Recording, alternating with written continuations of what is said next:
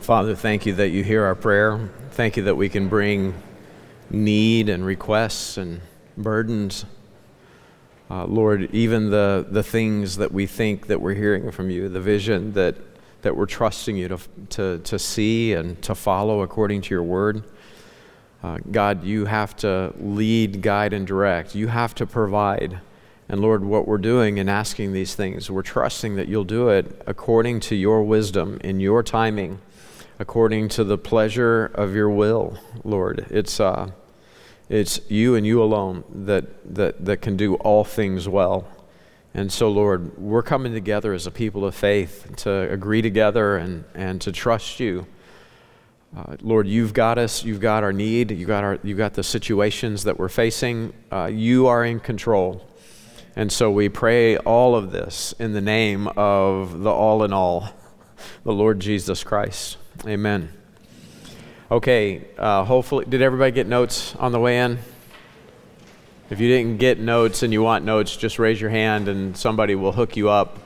Um, okay, just keep your, you'll have to keep your hand up and connections will just have to keep an eye out. But there should be a digital copy. Tad, did the digital copy get online? And so we've got that there for you as well. So we're back in Ephesians 4. I know it's been a minute, but we're looking at right relationships. And from Ephesians 4, we saw that relationships in Christ work because of who we are in Christ. That's everything that we've been seeing so far in Ephesians. Who we are in Christ is what makes our ability to relate rightly with one another possible. It's how He designed us. Uh, everything from the pastors and teachers to every joint, every member, every part of the body, all working together to build up the body of Christ, to edify them, to have the mind of Christ. And so now, in the second half of Ephesians 4, what we need to see is that relationships in Christ work because we've learned Christ.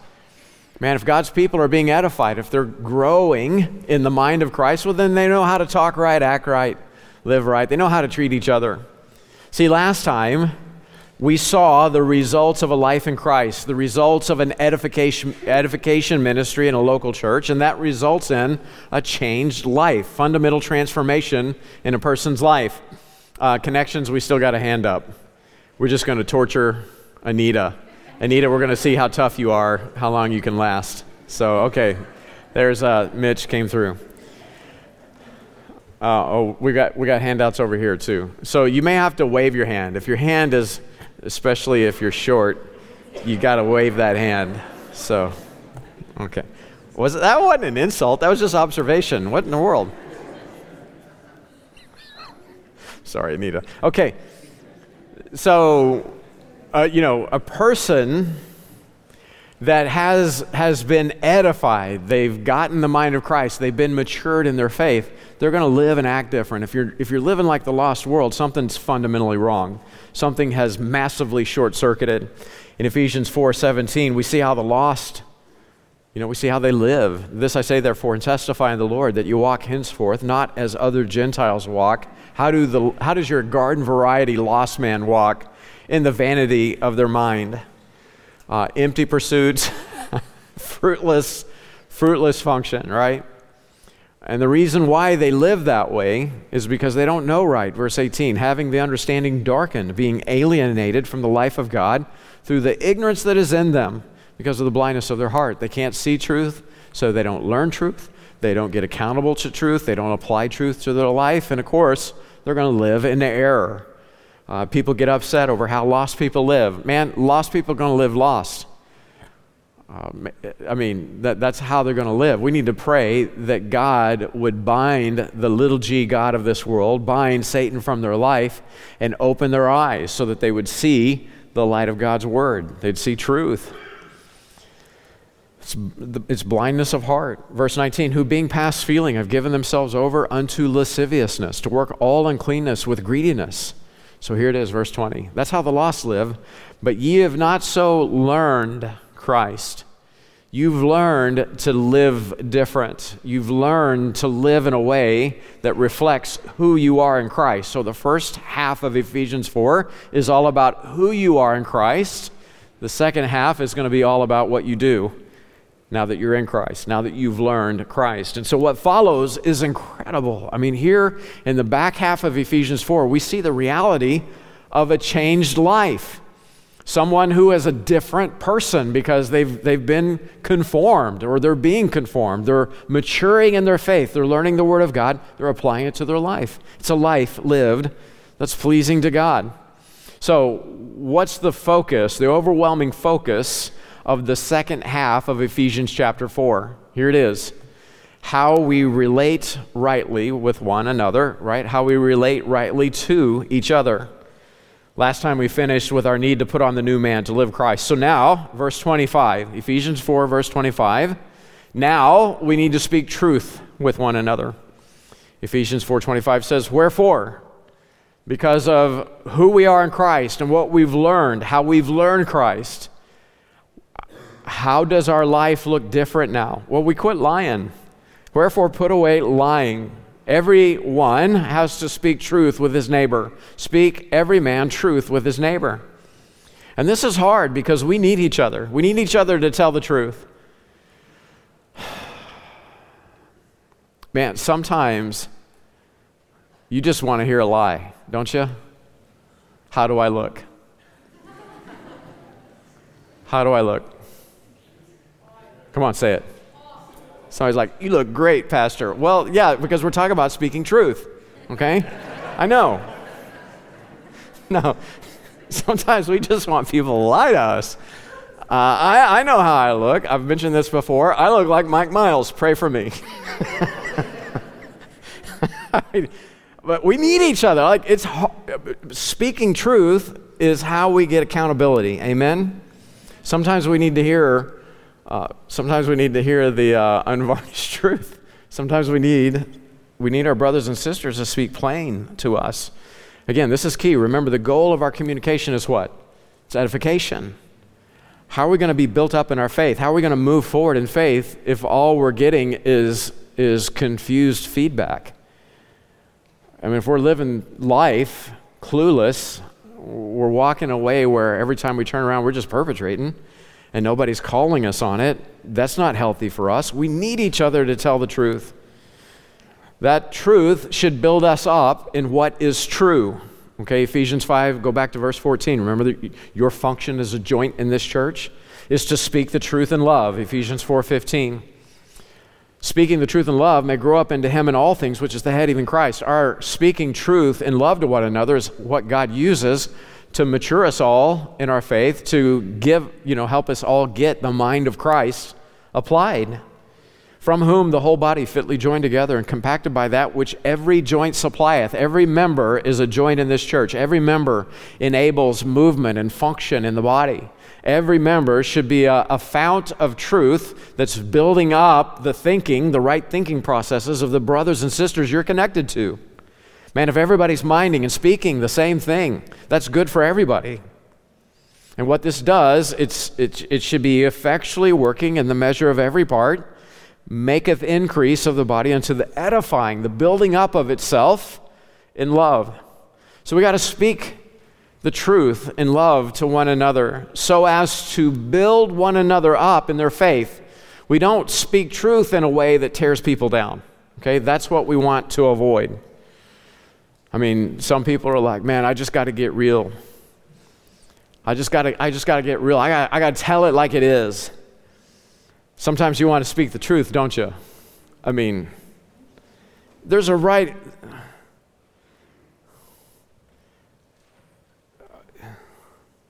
Okay. Some people could invest in mouthwash. I mean, just saying.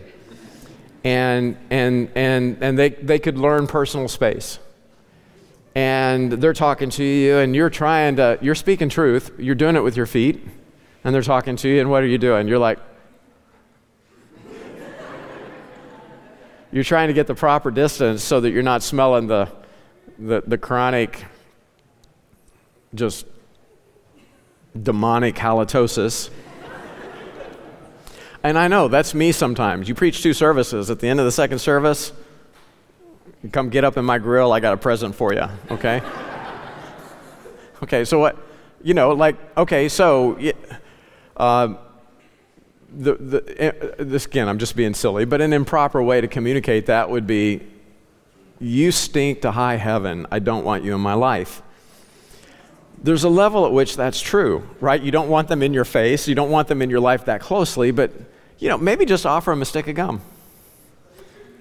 I don't know. I mean, uh, make your point in a way that it's a blessing and it's a help to someone. Okay, again, that's a silly illustration, but is it communicating the concept? Are you guys tracking with me?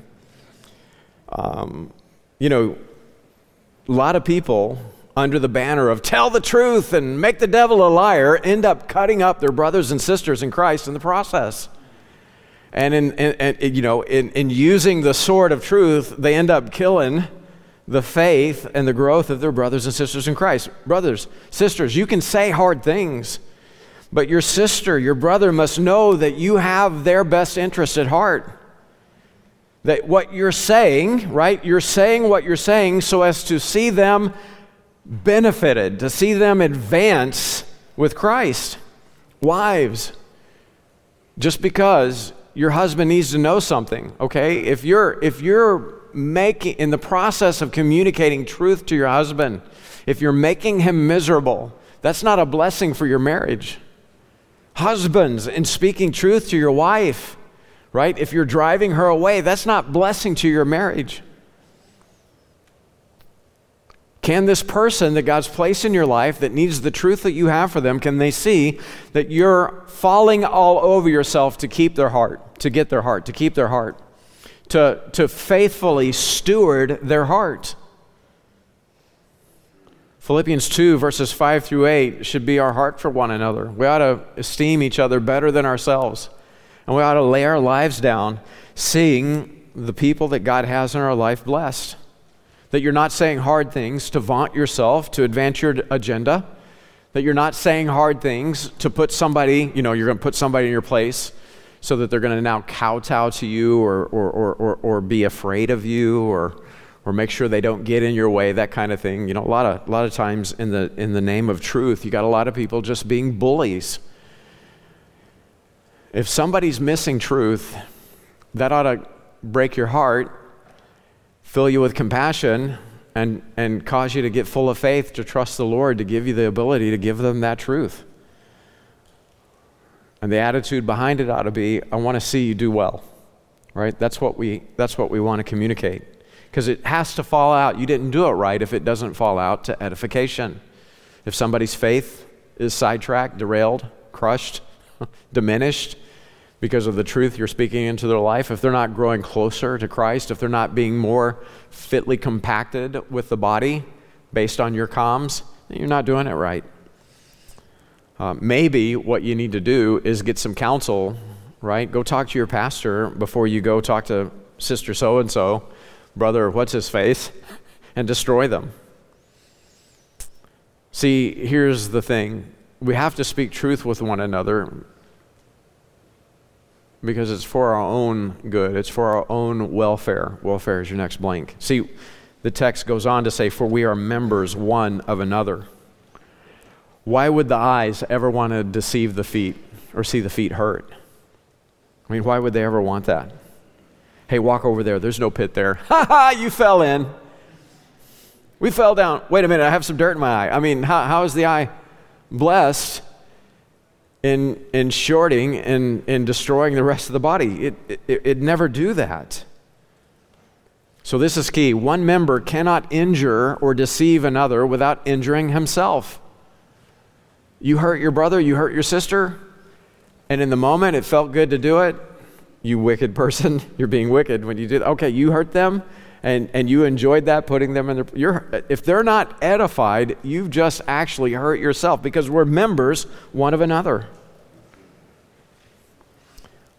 man what we're talking about here is self-mutilation of the body of christ god forbid that this body would ever mutilate itself we should nurture and care for it just like the lord nurtures and cares for us so we only hurt ourselves by not speaking truth and love to one another. Any member of your body, right, should tell the truth to the rest of the whole. Why?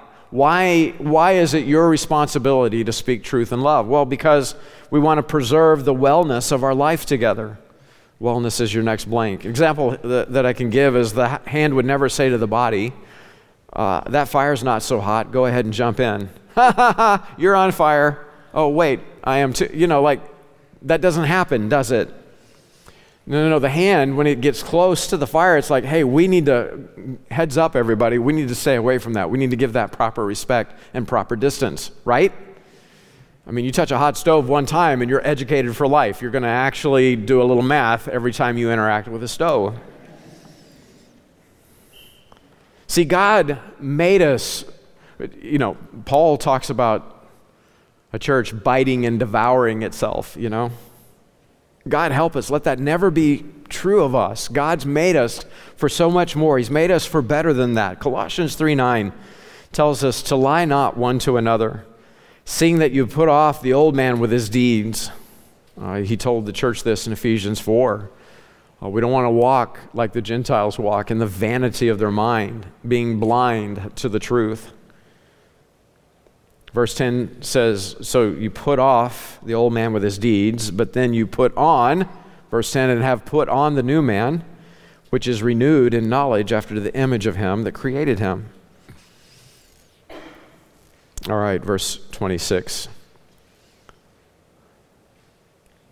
I think we talked about this. Um, think it was this last Sunday. Didn't we talk this Sunday about keep your commitments? because you incense people when you don't keep your word, when you don't keep your commitments. Uh, remember Judah and Tamar? He lied to her, put her off, put her away. You know, just try to keep her quiet and compliant with lies. and uh, she took matters into her own hands. Man, you know, if somebody is not speaking truth to you, or they're not speaking truth to you in love, uh, you could respond wrong. So, verse 26 don't be a rager.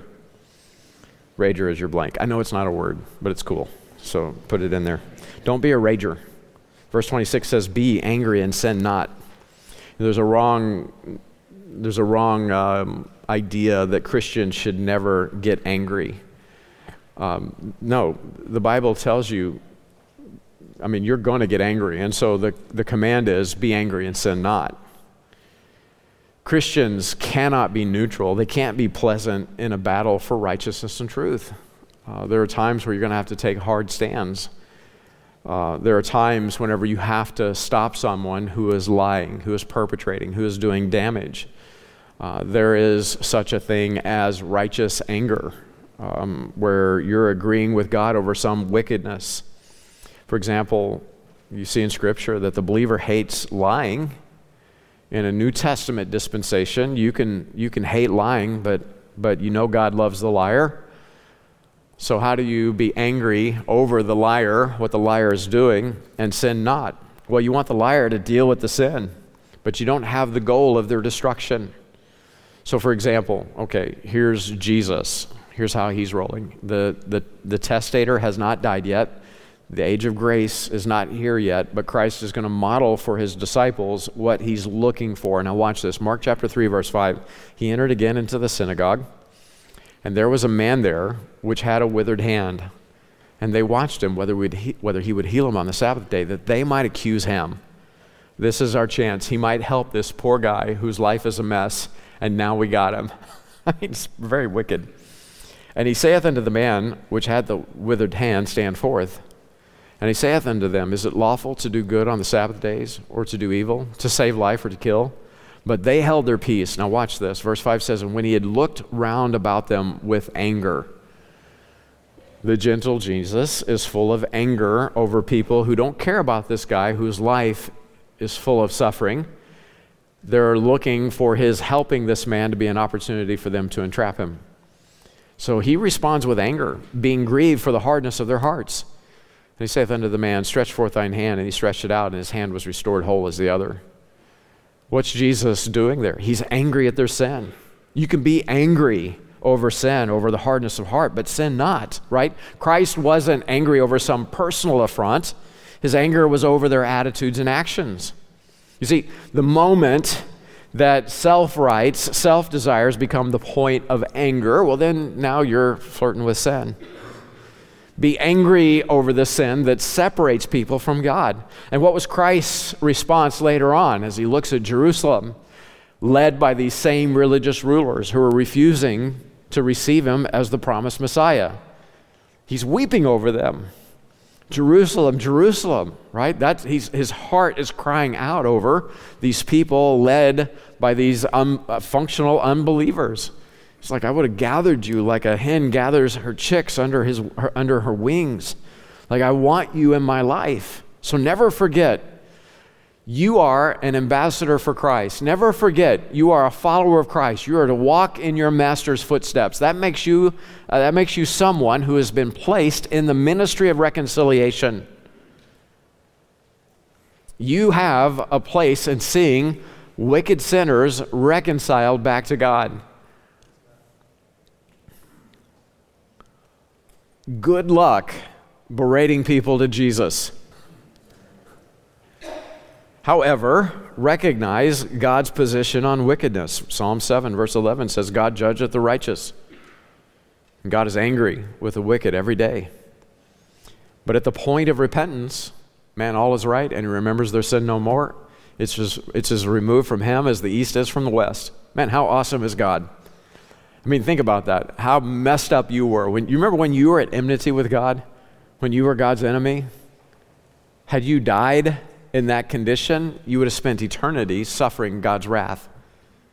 How awesome, how awesome is the forgiveness of God? It's complete, it's total, it's comprehensive. We got to follow in his footsteps. Point 2b, we got to fix the right focus. Verse 26 says, Be angry and sin not. You know, sometimes you're going to blow it. Sometimes, sometimes uh, anger is going to catch you by surprise and, and you're going to hurt people. And you may be tempted to say, you know, yeah, when I get mad, you know, I got a temper. When I get mad, I blow up, but then I'm fine. You know, once I blow up, I'm fine. Well, yeah, like a shotgun, but look at the damage that's left behind. You're fine, but nobody else is fine. You're fine, but everybody else has got holes in them. You can get over it, but now you've spread your dysfunction. That's why you've got people in your life that dread your approach. Because, you know, you give you cut yourself a lot of slack. You know, that's just I'm a, I'm you know, I'm a hothead. Uh, I've got a temper. And sometimes, you know, I just have to blow up. And then once I do, once I blow up, I get my yelling, screaming fit done. Well, then I'm fine and everything's good. No, it's not. You deluded person. no, it's not. You've got people in your life that dread your approach because they cannot trust you. Your anger is not licensed to sin against the people that God has in your life. Your anger is not licensed to attack the people that God's placed into your care, member, joint in this body. You've got a responsibility to care for the people around you, not blow them up because they didn't meet your expectations. Ephesians 6 2 or 6:12 says we don't wrestle, right? We wrestle not against flesh and blood the, the, I mean, the warfare that we wage is against spiritual wickedness in high places, not your brother or sister in Christ. Okay, so how do I deal with my anger? Uh, people hurt me, there's pain. How do I keep from exploding in wrath? I mean, how do I do this? Well, verse 26b says, Let not the sun go down upon your wrath. Right or wrong, when issues come up, you have to deal with those conflicts, those issues right away. In other words, don't let it fester in your life. So, whether you blew it okay, man, get it right.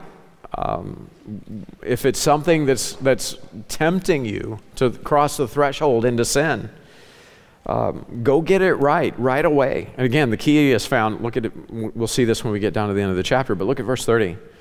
Ephesians 4, verse 30. Grieve not the Holy Spirit of God, whereby ye are sealed until the day, unto the day of redemption. Let all bitterness and wrath and anger, there it is, wrath and anger clamor and evil speaking be put away from you. You don't get to hang on to it. So it has to be dealt with, it has to get worked out. And, you, and, and, and notice, let not the sun go down on your wrath, upon your wrath. That means it's got to be done right away. You, you do it quickly. You don't, you don't let it, you don't put it in a pot and let it simmer. You know why a lot of you guys, have some relationships that are so dysfunctional, it's because you didn't follow. You, somebody hacked you off and you didn't deal with it. And now, here is a part of your life where the Holy Spirit is grieved. And you wonder, well, you know, it affects every other area of your life. A grieved Holy Spirit, that's not good for you.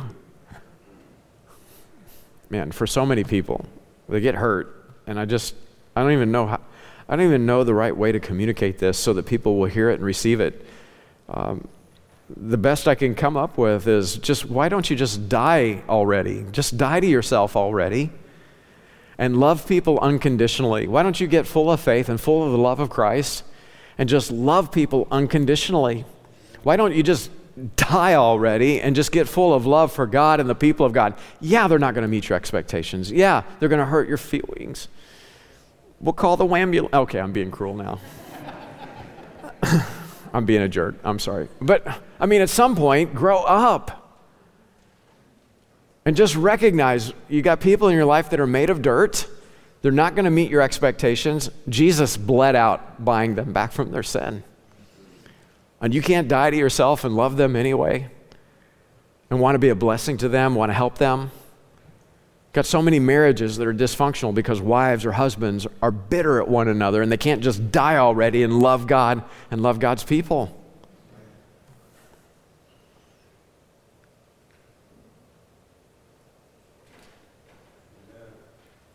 Let all bitterness and wrath and anger, clamor and evil speaking be put away from you with all malice. See, the antidote to wrath is to put on Christ. We saw that uh, in Colossians. Uh, Colossians, what was that? Uh, Colossians 3, 9 and 10. Look back up on your notes uh, under uh, point 1b. We don't lie because we're dying to self. Do you see that in verse 9? And then in verse 10, what's the solution? Put on the new man. Die to self, live Christ. That's always the answer. Okay? So here it is again. The antidote to wrath. Look at Ephesians 4, verse 32. Be kind one to another, tenderhearted forgiving one another, even as God for Christ's sake hath forgiven you. Do you see it? Die already. Love God, love God's people, live Christ. So you cannot live life productively in a state of rage. You can't do it. And here's the problem. If you don't deal with this biblically, right, if you live like the lost world around you, you end up making space for the enemy to operate in your life you end up becoming a demonic stronghold. I'm not saying that you're demon possessed on your way to hell. I didn't say that, okay? If you're saved, you are doomed to heaven. But you can be used of the enemy to sow dysfunction in your local church, in your marriage, in your relationships. If you don't, if you, li- if you, if you deal with this the way the lost world does, you make space for the enemy to operate in your life. Look at verse 27. It is no surprise what comes next? Why? Because you don't want to give the enemy room to operate in your life. Verse 27 says, Neither give place to the devil. So get this down in your notes. Anger undealt with turns to wrath. And then wrath gives the devil space to operate in your life. Say, why do you say that? Why are you making that connection? I thought these were just two standalone verses. Well, they are. You don't ever want to give you don't ever want to give place to the devil, right? I mean, you could be the happiest person in the world. You still don't want to give place to the devil. They're next to each other for a reason, though. We find out that Satan is a murderer in John chapter 8 and verse 44.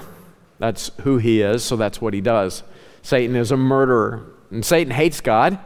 Can't kill him. He hates God's people. Best he can do there is get him physically. But when he finds a believer with anger in his heart, he's going to fan that flame of hate He's going to give them all the ammo they want to just keep. You know, some of you, the reason you keep, you get stuck, uh, something went wrong in a relationship, you know what you're doing, right? You just keep pushing play on that tape recorder and you just keep running it over and over in your uh, over and over in your mind what they said what they did how they hurt you and you just keep and you just keep hanging on to that and you just get more and more angry toward that person more and more bitter toward that person you start praying prayers like god if they don't repent take them home I mean, literally, you're putting in a request God, would you murder my enemy? I mean, you do that, right? What's that? What, what is that? That's Satan Satan is, is just like, hey, let's play that tape again. Let's, let's play that home movie again. Here, let me put it fresh on your mind. Here's a little, de- here's a little detail that you missed. Uh, here, you know what probably their motivation was with all of that, and now that becomes fact. Pretty soon, you're just full of evil surmisings about everything that's going on. What's happening? Satan's adding fuel to the fire, and that does great damage to your walk, your growth in Christ. It does great damage to God's people and God's church. Both lying and anger undealt with give place for Satan to operate in your life. So, this is why you have to deal rightly with the points of offense. See, don't be like this. There was this guy that left home from work, or he left from work one Friday night, and he doesn't go home. Instead, he stays out all weekend partying. He's partying with the boys. He spends up the entire paycheck. When he finally drags his sorry, sorry carcass home on Sunday night, he's confronted by a very angry wife. She's just enraged. And he was barraged for nearly two hours with a tirade, and it was befitting his actions, but man, she just, she just was letting him have it. Finally, she stopped yelling, and she just said to him, How would you like it if you didn't see me for two or three days? To which he replied, That would be great with me. So Monday went by, and he didn't see his wife. Tuesday and Wednesday came with the same results. Come Thursday, the swelling went down just enough where he could see her a little bit out of the corner of his left eye. Okay, he had it coming. Okay, if you didn't get it, she blacked both of his eyes, right? She punched him close. Okay, so he had it coming. Oh, did you just get that? okay, it's not a good joke if you have to explain it. Get this down in your notes. Anger and wrath undealt with risk becoming bitterness and hatred toward your brother in Christ. And that grieves the Spirit. Verse 30 grieves the Holy Spirit. Why? Because you've given the devil a place to operate, a place to dwell. You, you, you, you hung up a vacancy sign for him. You gave him a place to dwell in your life. That word place in your Bible means just what it, it's a spot right? It's a, it's a home, it's a room, it's a dwelling. So get this down in your notes. I hope, I hope you hear what I'm saying. Satan works through a hate filled heart. That heart that's full of bitterness, wrath, and rage, that's not, that's not the Holy Spirit. That's another spirit. God isn't leading you. You, you know, it's, it's, it's easy to go past righteous indignation to just full out carnality. Beware. Satan's goal is to control the Christian through the old man, through the old nature, and have you act out in hate toward another member. And that results in corruption spreading systemically through the whole body. Hebrews 12:14 says we're to follow peace with all men and holiness, without which no man shall see the Lord looking diligently lest any man fail of the grace of God, lest any root of bitterness springing up trouble you, and thereby many be defiled. Do you hear that?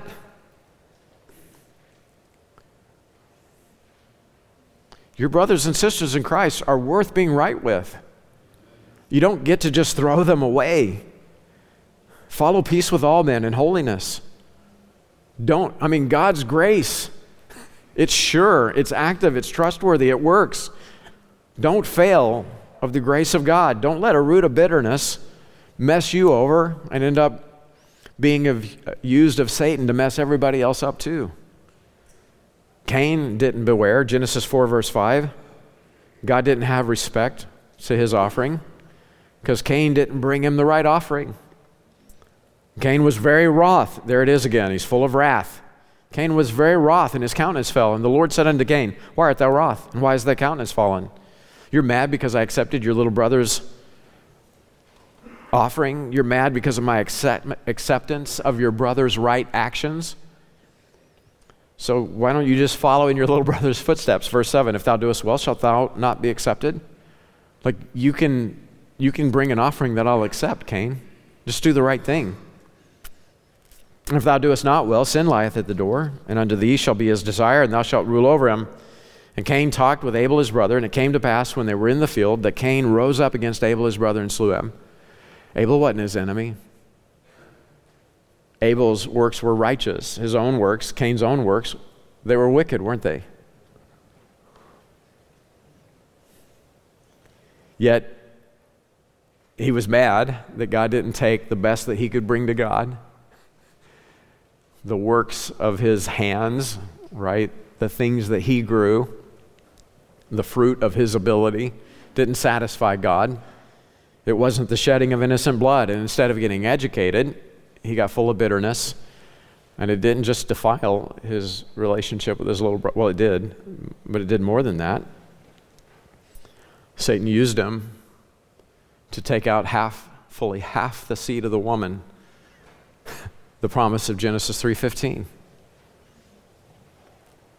In rage and wrath, you make space, you make a place for the devil in your life, and then you end up justifying to yourself how to act out to harm your brother, your wife, your husband, your sister, the body.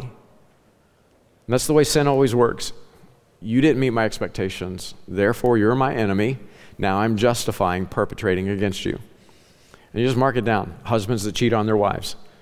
They lie to themselves about how they deserve, deserve it over all of the pain, the trauma, the difficulty that she brought into the relationship. And again, I, I wish I could say this in a way. There's people in this room, you need to hear this. Just die already give up on your rights, right? Die to your expectations, die to your rights, die to being right. Just love your brother or sister in Christ. Get full of faith. Love God, love God's people. Lay your life down, trusting. Some people won't take anything from you, they won't hear anything from you. You can speak the truth in love all day long, and they won't hear it, they won't receive it. That's their problem. Just don't let, don't let them keep you held hostage. Forgive them. If Christ can hang on the cross of Calvary and say to the Father about his murderers, Father, forgive them, for they know not what they do, you can forgive someone for hurting your feelings. You can forgive someone for saying something that you thought was mean or inappropriate or hurtful to you. At the end of the day, come on, you're not that big a deal. None of us are. Right? Are you such a big deal that everyone has to meet your exacting specifications, expectations? Man, just die already. Give it up. Forgive. Get full of faith. Get full of the love of God. Just decide you're going to love God and love His people. There are so many people. I'm thinking over the years, just how many. How many people that could be so fruitful in ministry and instead of their lives being full of fruit, they're just full of bitterness. There are brilliant Bible teachers. I mean, there are, there are guys that I've talked to the Lord about that I'd covet to have for LFBI. um, guys who are, I mean, the, the most brilliant people I know, some of the most gifted people that I know, they're not investing in the kingdom today. They're just full of bitterness. Satan won.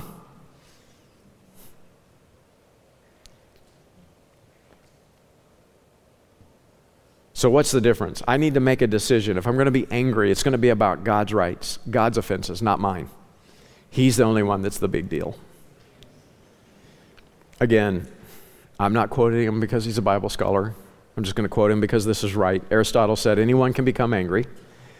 But to be angry with the right person to the right degree at the right time for the right purpose and in the right way, this is not easy. well, amen. That's true. We need the grace of God, don't we?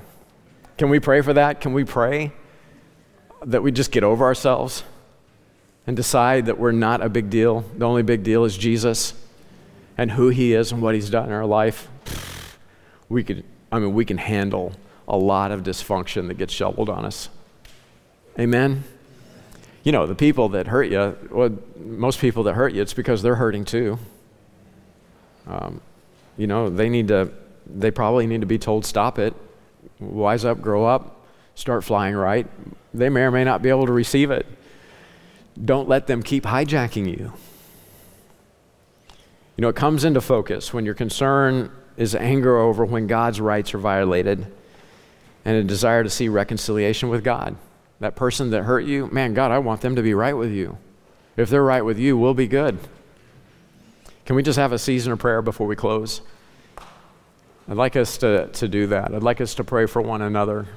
Uh, we don't want room, we don't want to make place for the enemy to operate in our relationships. And so, you know, some of you, you may just need to trust the Lord for grace to die to that bitterness, that root of bitterness that's, that's in your heart, that's taken root. Maybe you want some of the pastors or deacons, some of the elders, uh, to just get hands on you and pray for you. I want to invite you as we close, just come forward and just kneel on the front row here, and uh, we'll, we'll, we'll pray with you. We'll ask God uh, that, that He would just commend grace, that you'd be able to see it and receive the grace of God. It's there, it's available, uh, but you need grace to just die to that and to get full of faith, to get full of love for God and God's people. Amen? And so, uh, everybody grab a prayer partner. If you need particular prayer, just come, get on your knees, and uh, one of the pastors, one of the deacons, one of our elders will will will pray for you. All right? Does that sound good? Let's have a short season of prayer before we dismiss.